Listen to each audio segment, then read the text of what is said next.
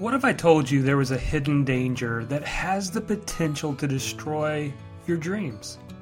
Well, today I want to talk to you about why subtle laziness leads to sudden scarcity. You see, it's a subtle danger. It's not the type of danger that you anticipate when watching movies.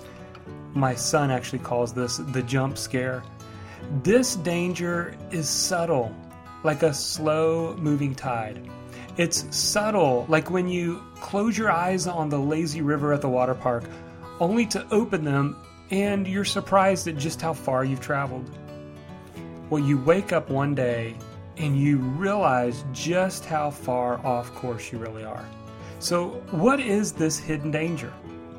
Well, here it is simply it's the hidden danger of subtle laziness. King Solomon, an ancient Jewish king, was well known for the wisdom beyond his years. One day, while walking along an overgrown, abandoned vineyard, he had an epiphany. And let me let him explain what it was. Quote, I walked by the field of a lazy person, the vineyard of one with no common sense.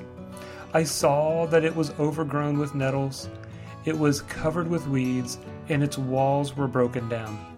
Then, as I looked and thought about it, I learned this lesson a little extra sleep, a little more slumber, a little folding of the hands to rest then poverty will pounce on you like a bandit. Scarcity will attack you like an armed robber. This is found in Proverbs 24, verses 30 through 34. And here's the principle subtle laziness leads to sudden scarcity.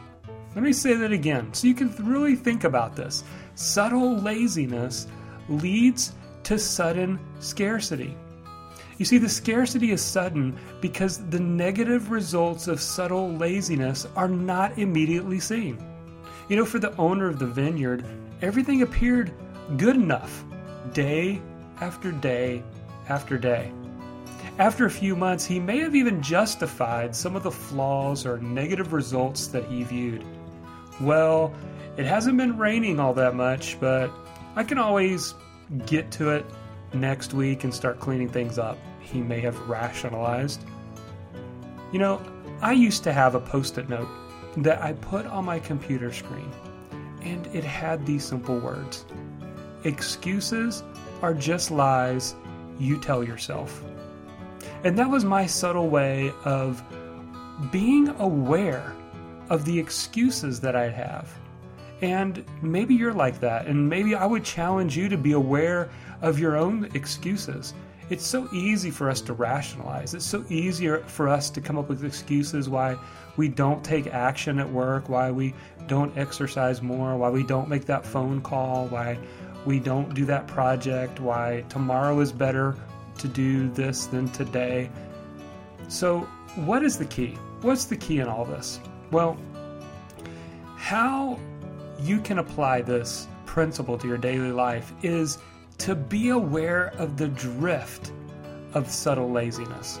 So, let me give you some principles. You are in a drift of subtle laziness when, first of all, you stop investing in your own growth. See, being a former recruiter, I saw this scenario often. You know, a sudden layoff opened the eyes of the individual to the fact that, well, they hadn't really done a whole lot over the past few years to invest in their own growth. They had kind of gotten stagnant, they'd gotten lazy. In order to avoid subtle laziness, you should always be growing. So, how are you doing today with investing in your own personal growth? Did you used to read books and you're not today? Did you used to challenge yourself and stretch your skills and today you're not? Well, just change that today because that subtle laziness can lead to sudden scarcity in your life.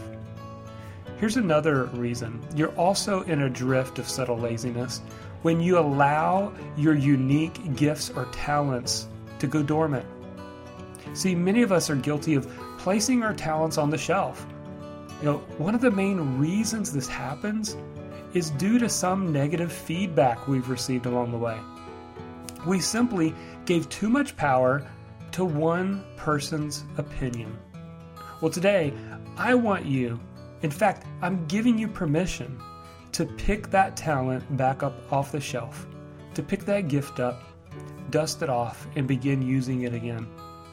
And then, number three, you're in a drift of subtle laziness when you stay in your comfort zone for far too long. You see, the danger of a comfort zone is it's in fact comfortable. You know, in Bruce Wilkinson's classic book, The Dream Giver, and I would recommend you read it if you have not heard of the book before, but he talks about the danger of the comfort zone. In this story, a fictitious character named Ordinary had settled into his comfort zone. Now, the comfort zone wasn't necessarily a good thing. You see, his comfort zone included waking up every morning to go to his usual job, which was work that he despised, and he spent every evening staring at the box, which we don't have to guess what that is. It's pretty obvious, staring at the television set. And he would do that day after day after day. You see, the way out for Ordinary was to pursue his big dream, was to push past the comfort zone and decide to take a step. So, how about you today? Can you see evidences where you've allowed subtle laziness to creep in? If so, I want to hear from you. I would love to hear from you. Maybe how you have overcome that subtle laziness that can creep in in your own life. Or maybe you're struggling with that today. Well, reach out to me. I would love to hear from you. Just go over to jonathanmilligan.com and reach out to me. Catch me on Twitter, shoot me an email. I'd love the opportunity to interact with you.